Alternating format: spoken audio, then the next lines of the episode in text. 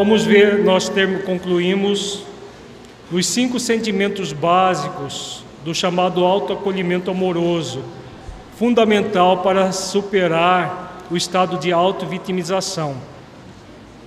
O primeiro deles é a autoestima. Trazemos em nós mesmos o potencial do espírito Cristo, do espírito puro, ou espírito Cristo, que é a mesma coisa. Como filhos de Deus que somos, na prática do amor incondicional, é fundamental fazer exercícios para nos sentirmos filhos de Deus, aprendizes da vida, e para podermos desenvolver a autoestima. O auto-amor é fundamental para mobilizar a vontade de mudança, tornando-nos seres conscienciais.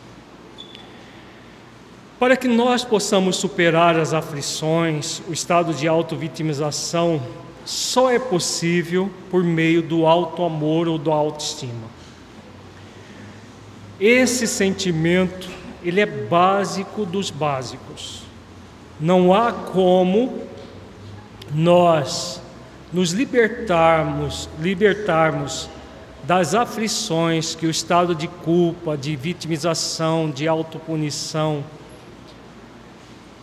e tudo mais sem um mergulho profundo em quem nós somos como filhos de Deus, aprendizes da vida. Esse, a essência desse sentimento vai nos gerar esse estado de autoestima. Eu sou filho de Deus. Eu sou, neste momento, um aprendiz da vida. O aprendiz que erra, que acerta, isso é o que eu sou. Ninguém me tira essa condição. Nem eu mesmo me tiro essa condição. Quando o espírito pensa assim, ele se abre ao amor. O amor de si mesmo e o amor divino para ele mesmo. E ao sentir isso, ele vai caminhar cada vez mais para a sua condição de ser um ser consciencial, consciente da sua realidade imortal. A autoestima nesse nível vai gerar a autoaceitação, vai num, num feedback recíproco e é, o tempo todo, um, um sentimento alimento o, próximo, que é a, alimento anterior, formando um círculo virtuoso. Autoaceitação significa aceitar incondicionalmente que, como aprendizes da vida, trazemos muitas limitações para serem transformadas, aceitando que vamos evoluir por meio dos acertos, mas também dos erros aceitar essa condição de um ser ainda falível. Porque o movimento da culpa, do auto-engano também, tem a ver com o movimento da infalibilidade. Exigir de si mesmo a infalibilidade. Como se nós fôssemos seres que já eh, se tornou um ser, um espírito puro nós estamos no caminho que conduz à pureza, mas ainda estamos distantes da pureza. A pureza de propósito é pureza de propósito, não é pureza espiritual. Então cabe a nós nos acolhermos com as nossas limitações. Qual é o problema de tê-las? Nenhum. O problema é nós nos comprazermos nelas, dar vazão a elas, aí é um problema mas é um problema para ser solucionado. Ter as limitações a serem transformadas e gradualmente fazer esforços de transformação é muito importante, aceitando que nós vamos evoluir por meio dos acertos e dos erros. É a essência da aceitação nos conduz a esse estado interior de maior harmonia. Todos trazemos potencialidades possibilidades e limitações. As potencialidades devem ser desenvolvidas para a superação das limitações, dentro das possibilidades atuais. Somente há autoaceitação quando nos dispomos a realizar exercícios de humildade, reconhecendo que trazemos deficiências e que estamos encarnados para superá-las gradativamente. Essa tríade, potencialidades, possibilidades e limitações, é muito significativo. Qual é o nosso potencial? De todos nós, sem exceção. Espírito puro, espírito crístico. Todos nós fomos criados para isso. Quais são as nossas possibilidades atuais? A possibilidade atual é só de ser um aprendiz. A condição do espírito mestre é o potencial do vir a ser, do nosso futuro. E as possibilidades atuais estão limitadas à nossa condição evolutiva. Se nós exigirmos de nós mesmos o potencial pleno, o que, vai acontecer necessariamente? Hã? Se nós entrarmos nesse movimento auto-enganoso, auto-ilusório, de buscar o potencial agora, querer tê-lo agora, o que, que vai acontecer conosco? nós vamos entrar num conflito chamado culpa, muito intenso, porque nós estaremos nos exigindo não ter limitações. A autoaceitação praticamente se anula aí. Nós só nos aceitamos quando nós estamos fazendo coisas certas. No nível evolutivo que estamos, de aprendiz da vida, nós aprendemos nesse nível agora mais com os erros do que com os acertos. Os espíritos superiores aprendem mais com os acertos dele do que com os erros, porque o espírito superior ainda erra. Se até o espírito superior ainda erra, como que nós, que ainda estamos sendo candidatos a entrar na, na segunda ordem dos espíritos, que é o de espíritos benevolentes para cima, queremos exigir de nós não errar? que somente espíritos crísticos, espíritos puros é que não erram. Então, se nós ilusoriamente queremos que a potencialidade do futuro aconteça agora, nós bloqueamos a autoaceitação, consequentemente o autoamor também é bloqueado e nós entramos em sentimento de culpa e de punição com a infelicidade. É isso que acontece. A partir desses exercícios, aceitamos que trazemos sentimentos egóicos para serem transformados, deixando então de os mascarar.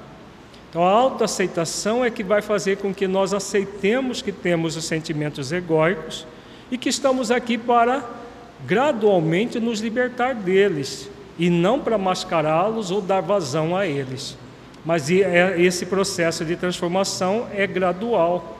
A autoaceitação culmina com a autoconfiança, que significa é, trata-se de confiarmos incondicionalmente nas possibilidades de superar nossas limitações, vendo todas as experiências desafio e experiências estímulo como convites a realizar experiências aprendizado, como dádivas da vida para o desenvolvimento da capacidade de autotransformação. Como nós temos o potencial do espírito puro, nós temos todas as possibilidades de superar as limitações ou não? Quando nós pensamos nisso e acreditamos fielmente que isso é possível, nós estamos desenvolvendo autoconfiança. Eu tenho limitações, sim, mas eu tenho todas as condições de superar as minhas limitações, transformando-as em oportunidades de crescimento interior e não como transformar as limitações em entraves para a minha evolução. É necessário confiar que podemos buscar sempre agir acertadamente, embora admitindo a possibilidade de erros, fazendo sempre exercícios de confiança na vida em Deus, tornando-nos pessoas melhores e autoconscientes, pois apesar das limitações que todos nós trazemos, temos todo o potencial para superá-las. como que o aprendiz da vida se conduz frente à vida? Ele vai sempre buscar agir acertadamente, passando pela, pela experiência, sabendo que, como ele é aprendiz, ele pode acertar ou errar.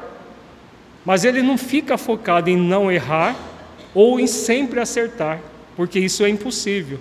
Ele aceita a sua condição de espírito em processo de evolução.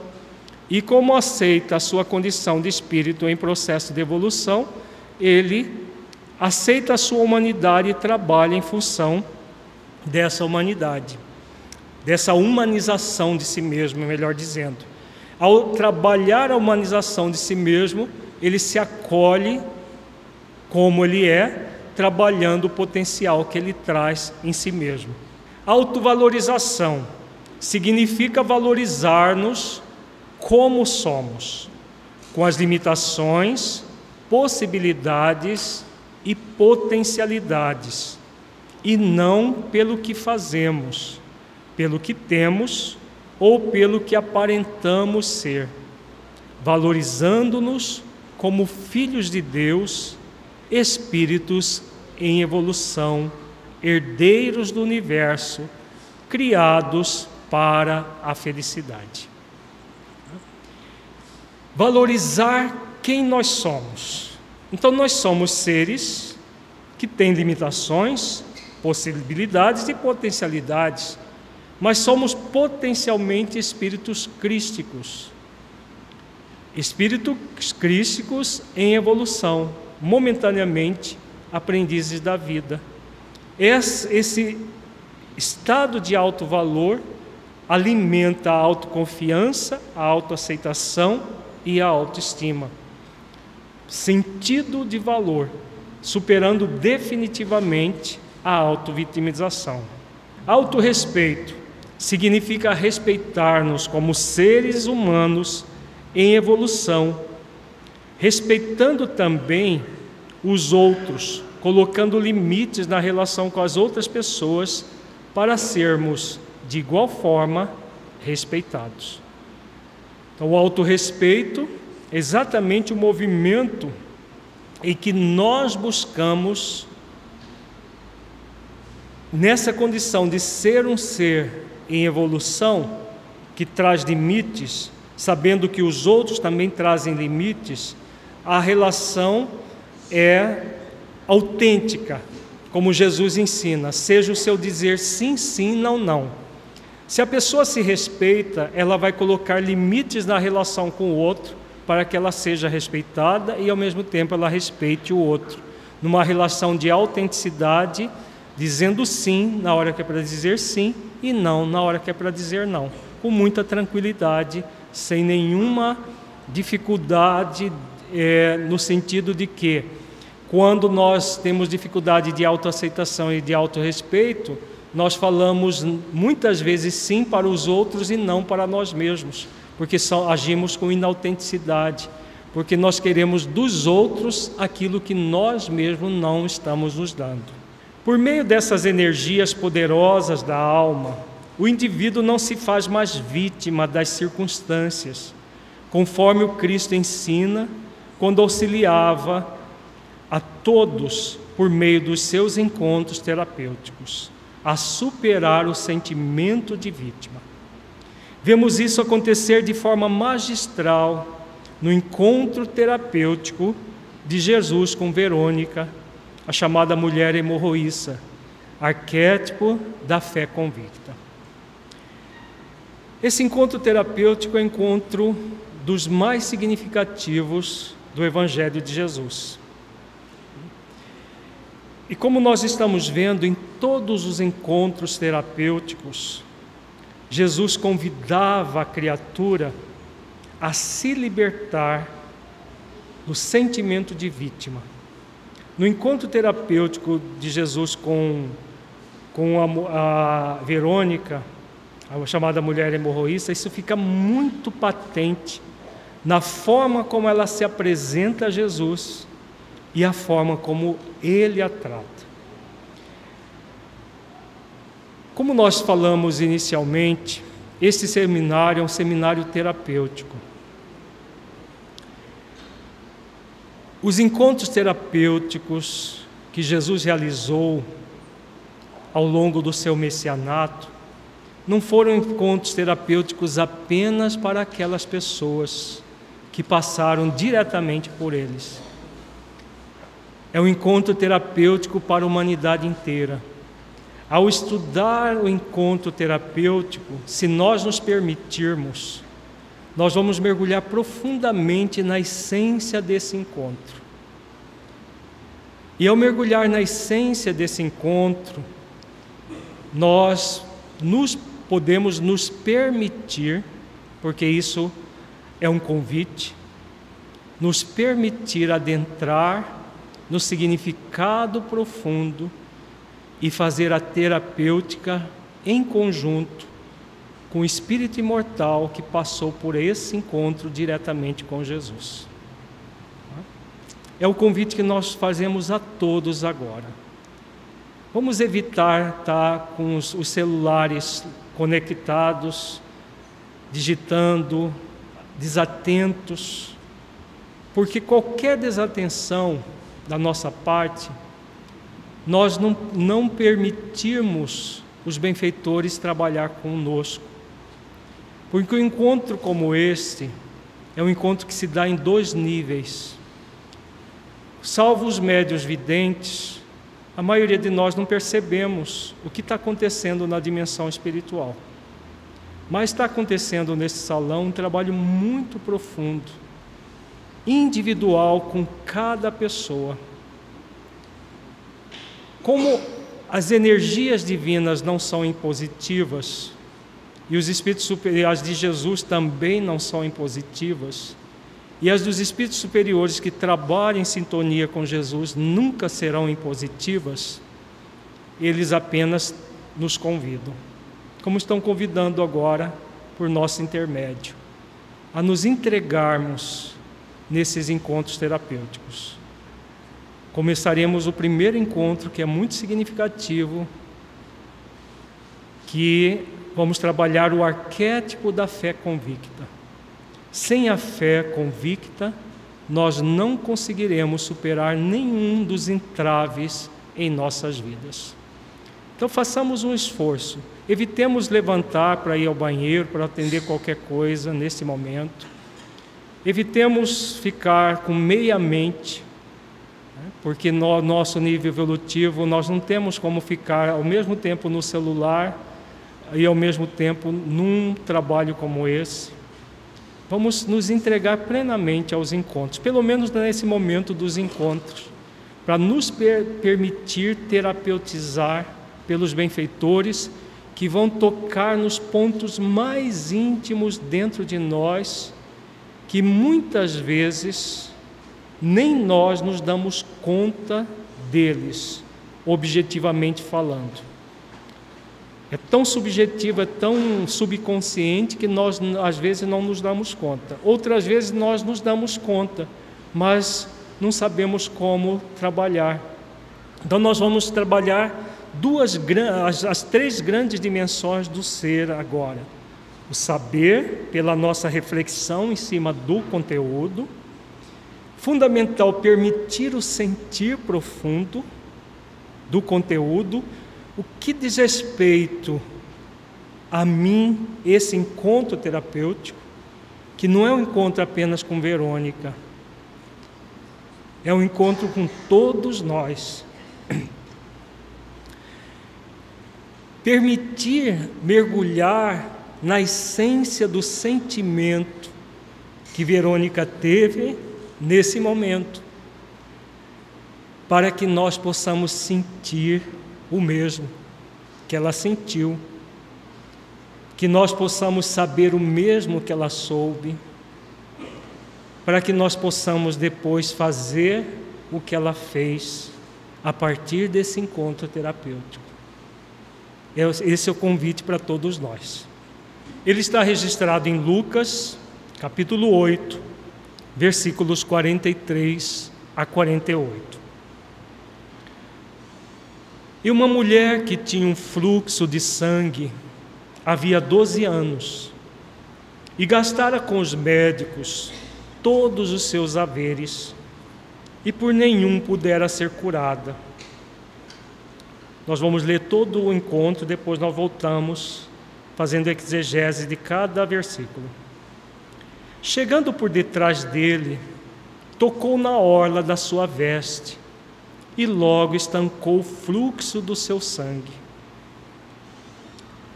E disse Jesus: Quem é que me tocou? E negando todos, disse Pedro e os que estavam com ele: Mestre, a multidão te aperta e oprime, e dizes: Quem é que me tocou? E disse Jesus: Alguém me tocou, porque bem conheci que de mim saiu virtude.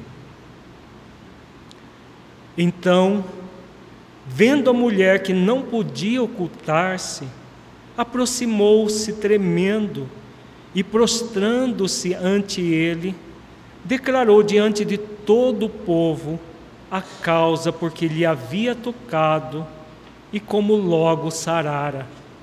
E ele lhe disse: Tem bom ânimo, filha, a tua fé te salvou. Vai em paz. O encontro muito significativo. Arquétipo da fé convicta. Por quê? Vamos ver. O que estava acontecendo ali, naquele momento? Uma hemorragia uterina vitimava Verônica. Ela estava há 12 anos com essa hemorragia uterina. Hoje, em pleno século 21, o que se preconiza usualmente para um problema desse nível é a retirada do útero, que na época não havia essa cirurgia. Cirurgias eram muito rudimentares à época. Hoje, em pleno século XXI, apesar do avanço da medicina, a terapia, entre aspas, é retirada do útero, que na verdade não é uma terapia. É simplesmente tirar fora o órgão doente, achando que simplesmente por tirar fora o órgão doente, a doença vai se desaparecer.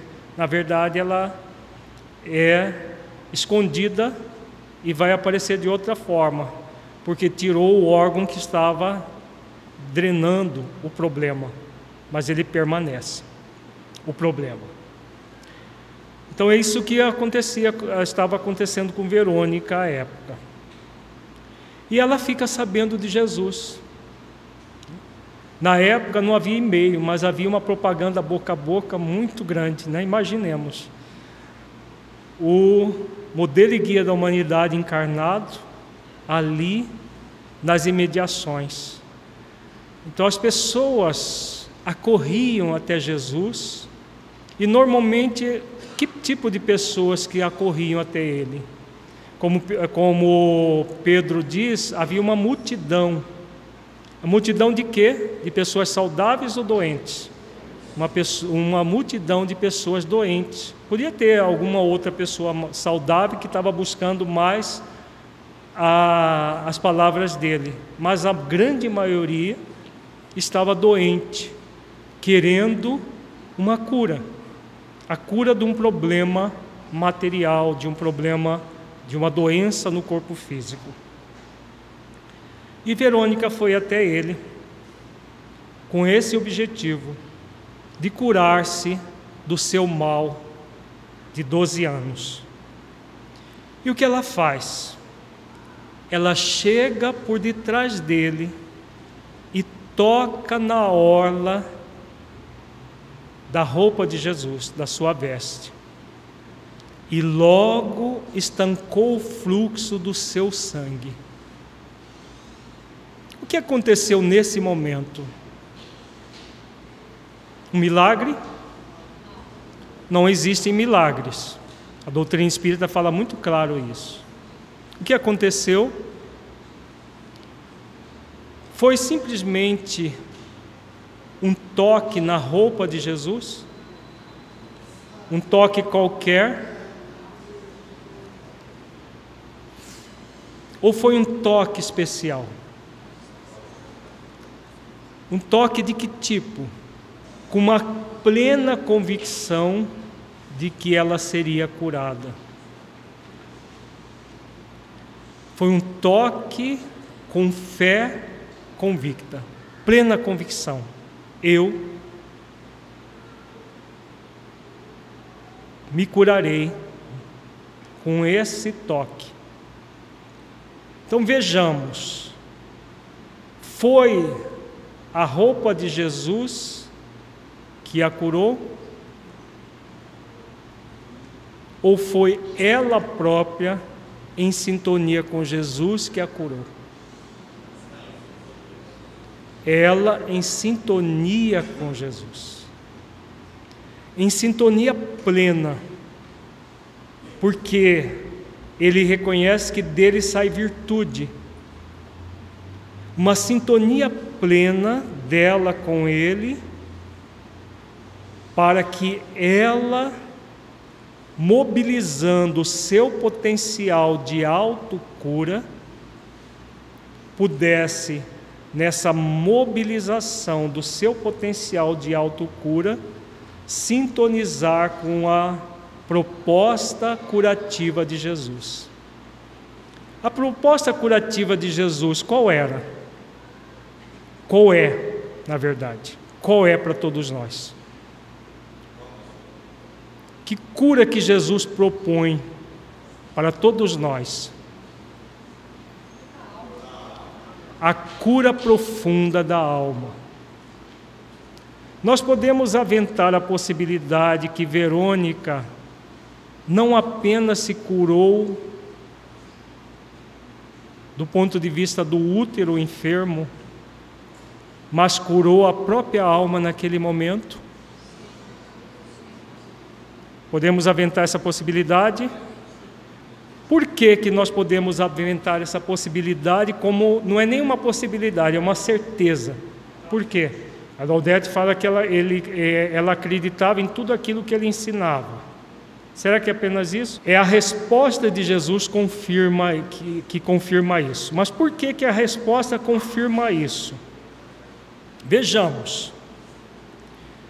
Nós acabamos de aventar a possibilidade de que naquela multidão haviam outras pessoas doentes.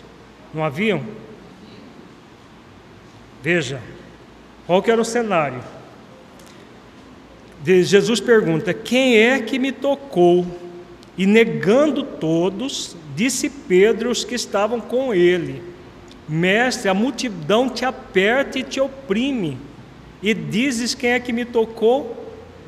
Veja, ela nem tocou no corpo de Jesus, ela tocou na roupa. Havia uma multidão oprimindo Jesus, oprimindo no sentido de que ele estava tá no meio de um bolo de gente.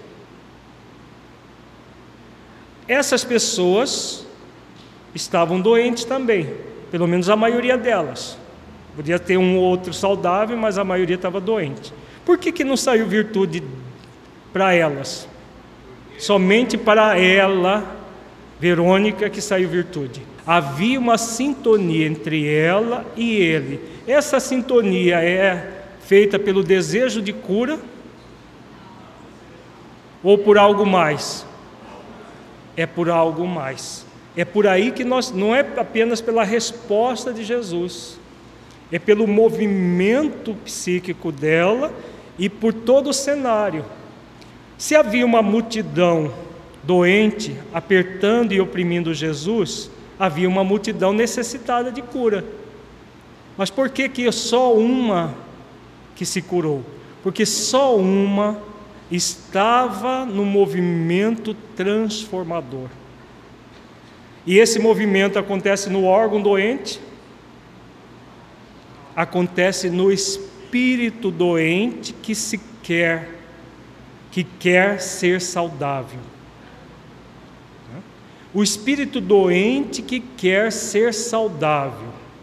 Vamos trazer essa reflexão antes de passar para o afro para as nossas vidas. Nós queremos a mesma coisa ou não? Quem é que pode responder isso? Cada um de nós. Nós estamos aqui no seminário para trabalhar encontros terapêuticos com Jesus.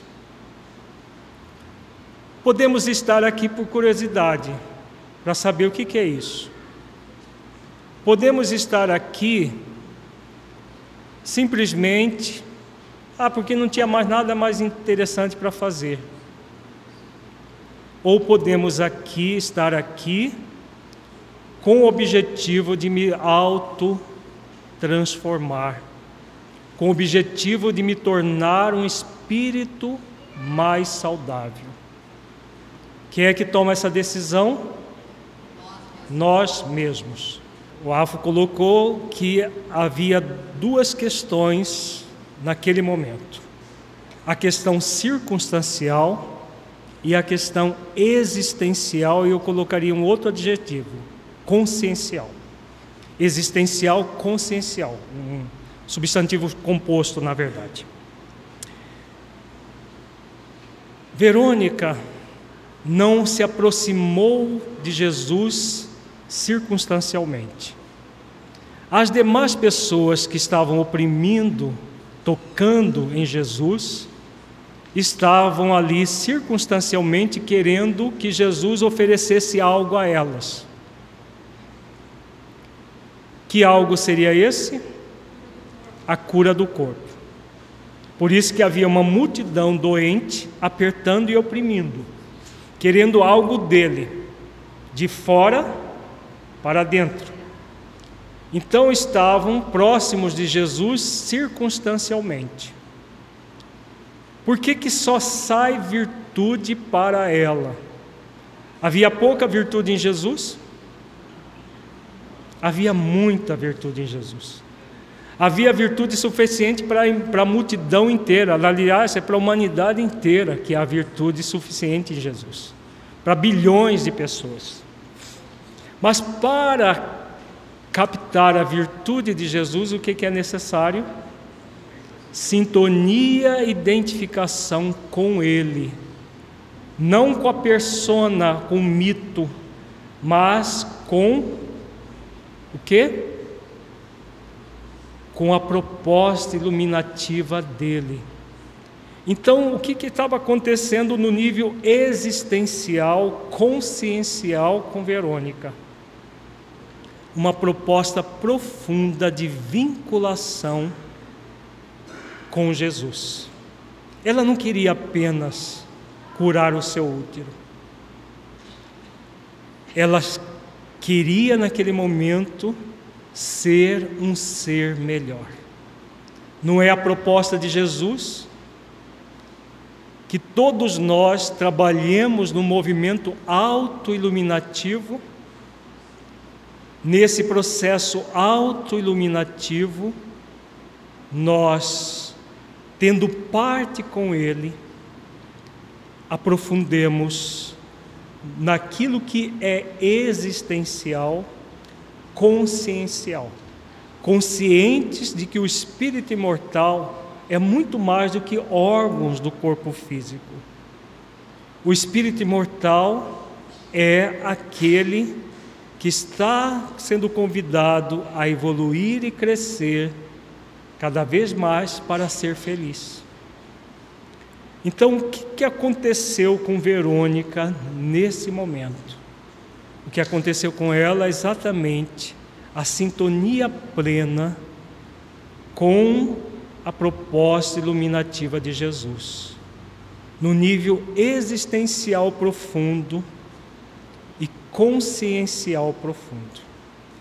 Nessa sintonia, tudo mais nos é acrescentado. Não é o que ensina Jesus? Buscai o reino de Deus e a sua justiça, e tudo mais nos será acrescentado. Então, o que, Jerônica, o que Verônica buscou? Naquele momento, a cura do seu útero, ela buscou o reino de Deus e a sua justiça. E a cura do útero foi acrescentada. Faz sentido isso, gente? Vamos trazer isso para dentro das nossas vidas. nós que estamos aqui, o que nós queremos de Jesus? Que Ele mude a nossa vida? Se quisermos isso, vamos esperar em vão, que Jesus não vai mudar a nossa vida.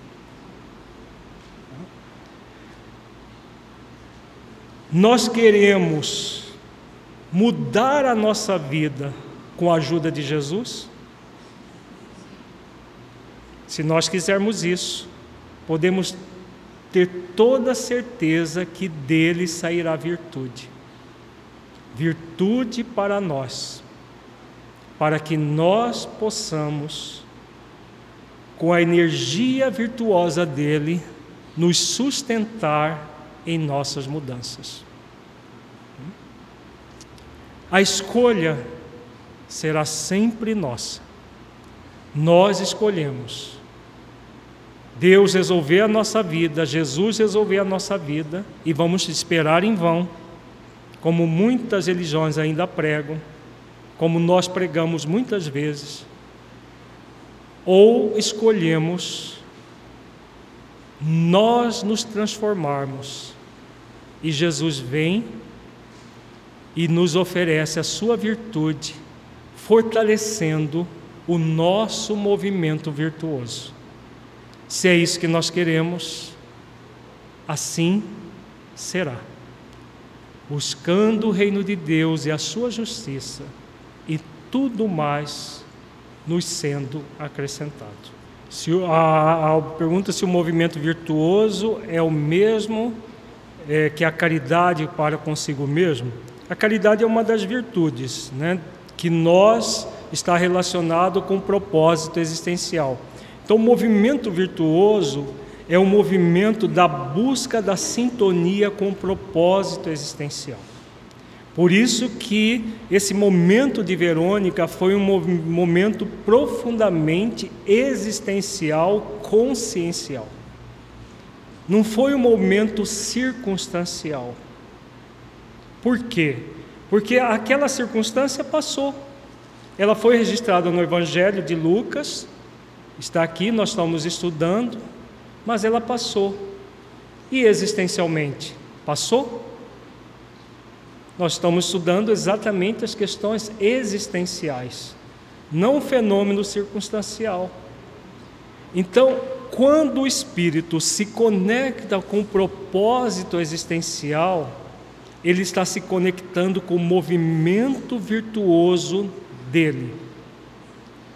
Sai de virtude de Jesus quando nós fazemos isso? Ele que é o nosso modelo e guia, ele que é o caminho, a verdade e a vida que nos conduz a Deus, sai virtude dele, podemos ter plena certeza disso.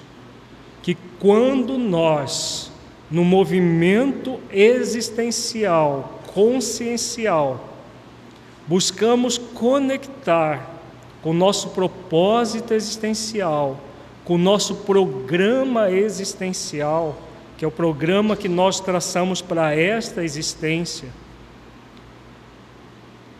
Essa conexão profunda faz com que nós nos conectemos com o movimento virtuoso em nós e conectemos com a virtude do Cristo. E aí, como ele disse, eu vim para que tenhas vida e vida em abundância, nós passamos a, a desfrutar da abundância da vida e nunca mais seremos os mesmos a partir desse momento. Nunca mais seremos os mesmos. Então, muito importante que nós sintonizemos aqueles de nós que já estamos cansados de sangrar energeticamente, espiritualmente, fazendo uma analogia metafórica com o sangramento de Verônica, porque não é um sangramento apenas físico, é um sangramento espiritual, que é o colocar energia fora, jogar energia fora em propostas vãs que nós busquemos a sintonia com o nosso propósito existencial e o nosso programa existencial. Para que nessa sintonia e identificação nós possamos entrar no movimento virtuoso, parar de utilizar os nossos recursos em detrimento de nós mesmos, mas utilizá-los em prol de nós mesmos. Cada um desperdiça os seus recursos da forma particular e cada um é convidado a exercitar as virtudes, super, parando de desperdiçar os recursos da vida para buscar o reino de Deus e a sua justiça. E tudo mais que diz respeito às circunstâncias nos será acrescentado. Se esse é o verdadeiro processo de autocura, sim. Na verdade, é mais do que cura. Nós vamos ver lá no final do texto, que é muito mais do que cura. O propósito existencial nós já falamos, é o exercício das virtudes. Cada pessoa tem uma virtude em particular que é mais definível com base na sua principal limitação, uma ou mais ou duas virtudes normalmente, mas todo e qualquer exercício de virtudes em sintonia com as leis divinas da nossa consciência é o cumprimento do nosso propósito existencial. Em maior ou menor intensidade, nós somos convidados a desenvolver várias virtudes, não apenas uma ou duas. O programa existencial é o programa que nós traçamos juntamente com os espíritos superiores antes de reencarnar na Terra. É, espíritos de condição mediana para cima traçam um programa muito bem elaborado que o mentor Honório coloca na mensagem Contratos Espirituais no livro Dias Felizes. Então, essa, esse programa é um programa em várias áreas, na família, no trabalho profissional, no trabalho voluntário. E nós somos convidados a sintonia e identificação com esse programa para cumprir o propósito existencial. O principal é o propósito, mas o propósito se cumpre por meio do programa. Se nós fugimos do programa, estamos fugindo também do propósito. Então, o movimento de busca de da virtude é esse movimento de sintonia, identificação com o propósito e o programa existencial. Como buscar a sintonia com o programa e o propósito? Na própria consciência. Nós trazemos na nossa consciência tudo o que está eh, programado. Para isso é preciso que agucemos as nossas intuições, a nossa inspiração, tanto conosco em essência quanto com o nosso anjo de guarda. Você disse na sua pergunta que isso é muito difícil por causa das coisas materiais. Na verdade, não é difícil, é trabalhoso, porque as coisas materiais nos distraem das espirituais. E nós, muitas vezes, somos espiritualistas materialistas por mais paradoxal que o termo indique. Mas é uma realidade. Se nós valorizamos o material em detrimento do espiritual, mesmo sendo espiritualista, vai ser muito difícil mesmo. Praticamente impossível sintonizar com algo que é espiritual, vivendo de forma materialista. Somente uma vida espiritual profunda em que nós nos conectamos com a nossa condição de espíritos imortais, é que faz com que nós nos sintonizemos com o programa reencarnatório que está na nossa consciência e o propósito existencial que está em nossa consciência. Isso quem diz é o mentor Honório nessa mensagem Contratos Espirituais. Não é a lei do esquecimento responsável pelos desastres em termos do programa a lei do esquecimento é uma lei para nos proteger de nós mesmos, dos desmandos que nós fizemos, nunca nos impedindo de acessar aquilo que são as programações superiores. Só que para acessar as programações superiores é preciso elevar os nossos pensamentos, é o que nós vimos agora há pouco, naquele esquema do saber, do sentir, do fazer. É preciso que nós elevemos os nossos pensamentos ao alto, na dimensão na, na vertical da vida. Como que nós vamos sintonizar com propósito, com programas superiores feitos por espíritos superiores, se nós estamos vivendo no terra a terra, como se nós fôssemos é, pessoas mortais e não espíritos imortais momentaneamente no corpo? Então a dificuldade maior não é, é advinda da lei do esquecimento, porque senão Deus é que seria responsável pelos nossos insucessos. E não é Deus o responsável, porque Deus que criou a lei do esquecimento. Somos nós mesmos pela negligência em buscar sintonia e identificação com o espiritual. Nós queremos aquilo que é mais fácil, nós queremos aquilo que é, não, não, não dá trabalho, queremos profissões rentosas, queremos isso e aquilo, com base numa vida puramente material. E aí, claro, como que nós vamos sintonizar com algo que é espiritual, correndo atrás do material? Aí eu digo que não é nem difícil, é impossível. Não é possível você sintonizar com algo profundo, correndo atrás de quimeras, correndo atrás de coisas que têm uma, um valor relativo, é um valor circunstancial. E o programa e o propósito são existenciais. O programa de vida da atual existência, apesar de ser realizado no corpo, o grande objetivo dele é existencial, não é circunstancial. Existe terapia que possa auxiliar? Sim, a terapia transconsciencial trabalha com isso. Mas ela está sendo desenvolvida ainda, tem poucos terapeutas que trabalham com essa visão. Futuramente vão ter muitos, mas por enquanto não, não é com regressão de memória que se trabalha isso. É com outras técnicas, técnicas do presente mesmo.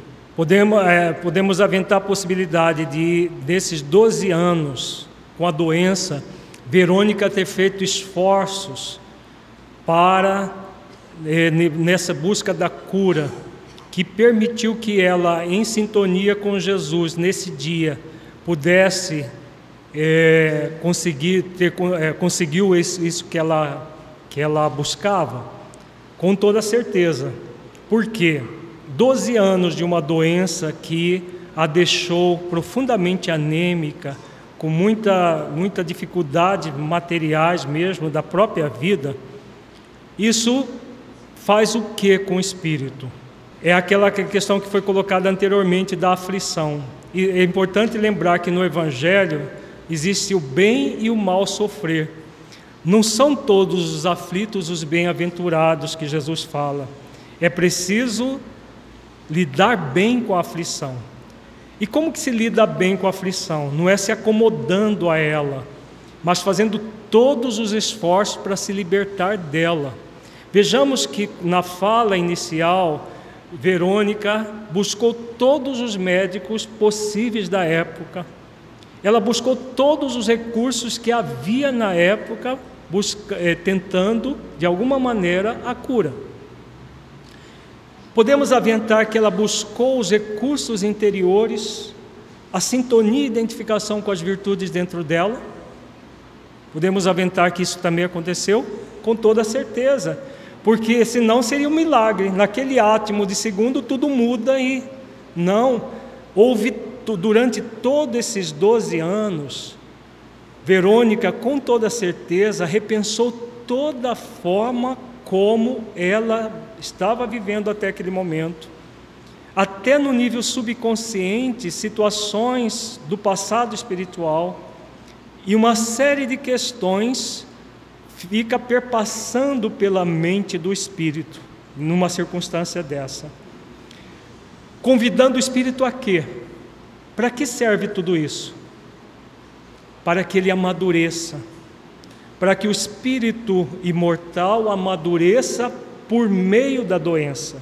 A doença é meio, ela não é o fim em si mesmo.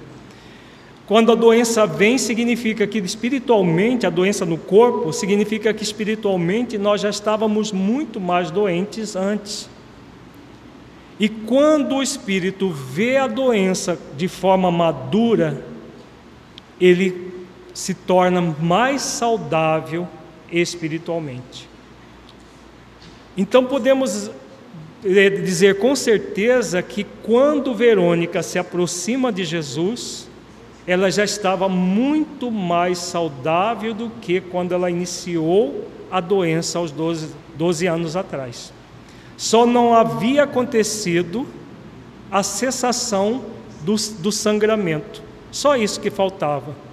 Mas ela espiritualmente já estava, depois desses 12 anos de reflexão sobre o sentido da vida, sobre o sentido da doença, sobre tudo mais, ela já estava no ponto de mutação. Por isso que o processo de cura não vem de Jesus, vem da própria pessoa, e ele é muito mais amplo do que uma simples cura do corpo, é a salvação. Daqui a pouco a gente fala sobre isso. Então, esse movimento, ele acontece ao longo do tempo com o espírito resoluto, que resolveu por viver as questões existenciais da vida, que resolveu por viver as questões conscienciais da vida. Vejamos que houve uma resolução em Verônica ela sabe de Jesus e tem plena certeza que ela seria, que ela curaria desse mal de 12 anos. E essa resolução indo até ele faz com que todo o potencial de autocura seja mobilizado e nunca mais a vida dela foi a mesma depois desse momento.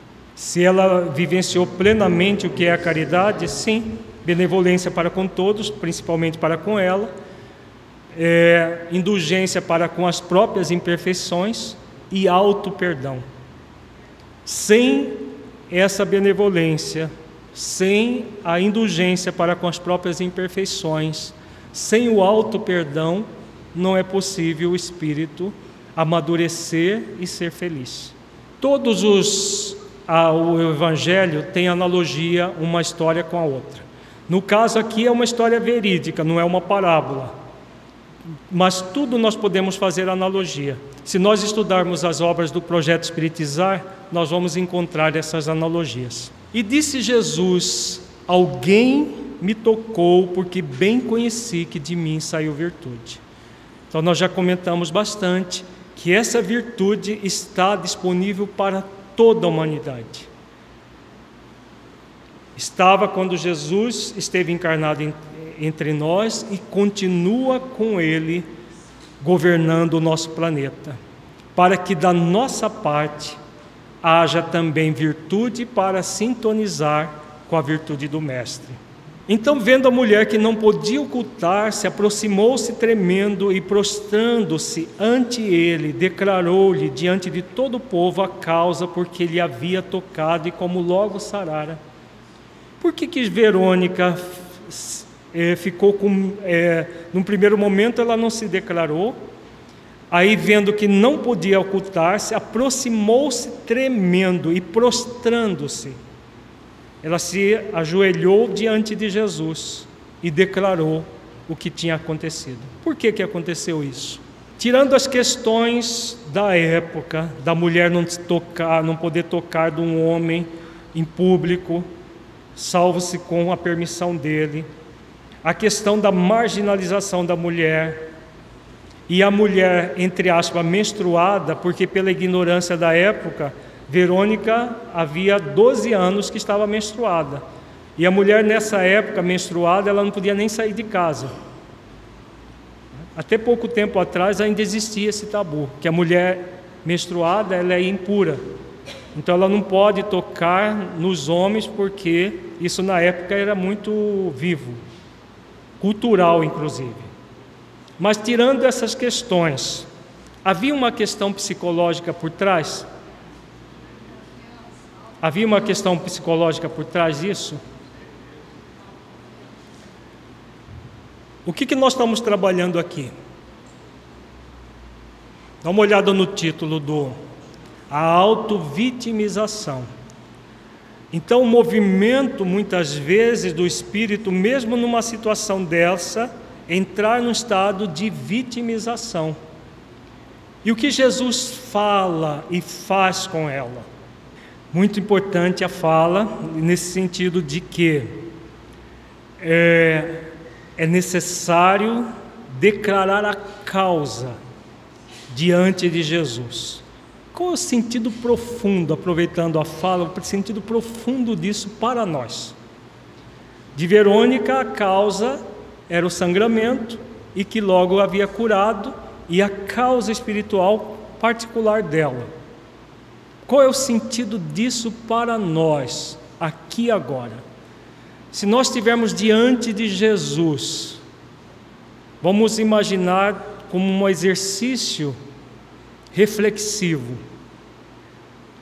Visualizar na posição de Verônica nesse momento, olhando nos olhos de Jesus, declarando a causa que nós queremos trabalhar em nós. O que nós diríamos para Jesus? Cada um busque a sua resposta. Porque é essa causa que nós queremos trabalhar profundamente em nós, é que nós devemos declarar. E qual o sentido profundo dessa declaração? É Jesus que precisa dela? É Jesus, gente, que precisa de nós declararmos? Ele já sabe. Ele já sabe todas as causas. Então ele já sabia a causa de, do que estava acontecendo com Verônica. Quem é que precisa? Nós mesmos. Esse se chama exercício de humildade e mansidão de coração. Aprendei comigo que sou manso e humilde de coração, encontrareis descanso para a vossa alma. Então, quando diante de Jesus, mesmo hipoteticamente, como um exercício reflexivo, o que que somos convidados a declarar como causa em nós dos nossos sangramentos, entre aspas, na nossa existência, daquilo que está produzindo para nós profundas limitações, nos impedindo de nos de sermos aquilo que nós somos, filhos de Deus, neste momento, aprendizes da vida, senhores de nós mesmos, nos libertando definitivamente da auto-vitimização, por meio da culpa, do auto-engano, da dubiedade de caráter. O que somos convidados a dizer, olhando nos olhos de Jesus, como causa? E o que nós somos convidados no exercício de mansidão e de humildade, a aprofundar em nós um trabalho com essa causa. Porque vejamos, nós acabamos de refletir que do, durante 12 anos Verônica trabalhou essa causa, até aquele momento específico. E com toda certeza ela continuou trabalhando essa causa profunda, mesmo depois do cessamento do sangramento, para se tornar um espírito superior que ela já é hoje. Então foi, foram muitos séculos de trabalho na causa para chegar na condição que ela é hoje. Dois mil anos depois, um espírito superior. Então é a causa que nós somos convidados a fazer o mesmo. O convite está aí para todos nós. Façamos esse exercício sempre. Nos coloquemos nessa condição da Verônica, olhando nos olhos de Jesus, declarando a Ele a causa e o esforço que nós nos dispomos a fazer para superar essa causa se ela fez naquele momento um movimento de autoaceitação e de conexão com a essência, na verdade ela já havia feito. Nesses 12 anos de doença, ela refletiu profundamente nas causas da doença, na busca profunda de superação da doença, e aquele átimo de segundo foi apenas o coroamento de um processo. É claro que esse processo ele continua, né, como continua até hoje para ela, só que em outros níveis. Então a autoaceitação e a, e a busca da conexão profunda com a, o ser consciencial que é, não acontece fortuitamente num ponto apenas. Se acontecesse, aconteceria com o resto da multidão, que elas estavam buscando uma ajuda ali. É um processo muito profundo no espírito que não se dá em átomos de segundo, mas em esforços continuados, pacientes, perseverantes e disciplinados ao longo de, do tempo. E naquele momento foi o coroamento desse processo. Se é o processo do autoconhecimento, sim, é o autoconhecimento que você vai até as causas, não querendo apenas se libertar dos efeitos. E ele lhe disse: Tem bom ânimo, filha, a tua fé te salvou, vá em paz. O que significa bom ânimo? Tem bom ânimo. Que ânimo é esse? Todo esforço que o Espírito faz e fará para evoluir e crescer. É possível ser feito desanimado?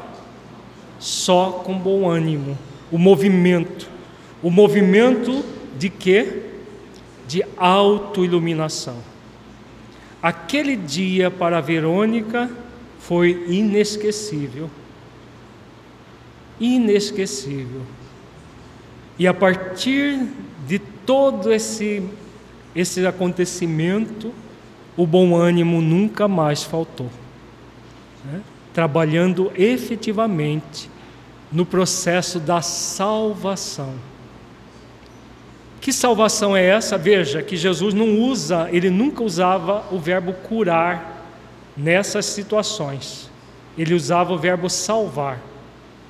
Porque foi muito mais do que uma cura de um simples útero foi a transformação de um espírito imortal que já estava trabalhando consigo mesmo e naquele momento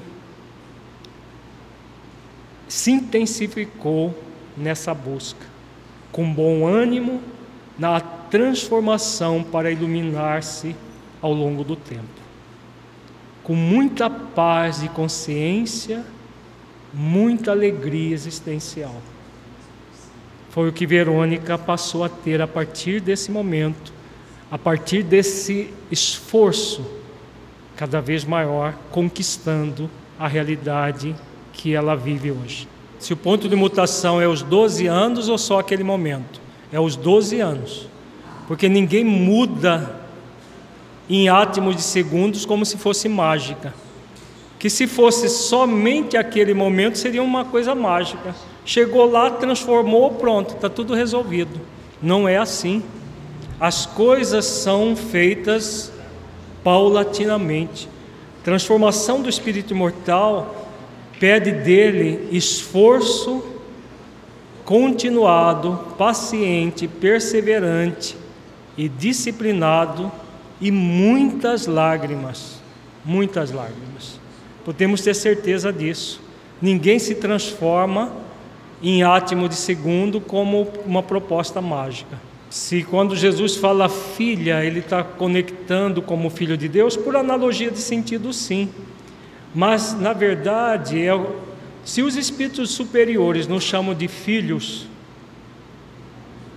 Jesus nos tem como de que forma? Filhos. Somos filhos espirituais deles, dele. Doutor Bezerra de Menezes, quando termina as suas mensagens, ele não fala o, o amigo paternal sempre. Joana de Anjos, quando termina as suas mensagens, ela não fala da, da, da, do espírito maternal de sempre. Então nós somos dois espíritos superiores filhos. Agora imagina do Cristo. Então, é, é, é, na verdade, é aquela, não é simplesmente para nos aproximar de Deus, é porque Ele nos sente como filhos, somos filhos espirituais. A questão da paternidade e maternidade biológica é uma questão de menor importância. Se nós, encarnados no nível que estamos, muitas vezes temos filhos espirituais e tratamos como filhos espirituais, já fazendo o exercício, como diz o mentor Enório, da futura paternidade coletiva, né? imaginemos para Jesus. O espírito crístico hoje, como que ele treinou? Treinou com os filhos espirituais, sem serem biológicos. Aí um dia é capaz de amar igualmente bilhões e bilhões de pessoas.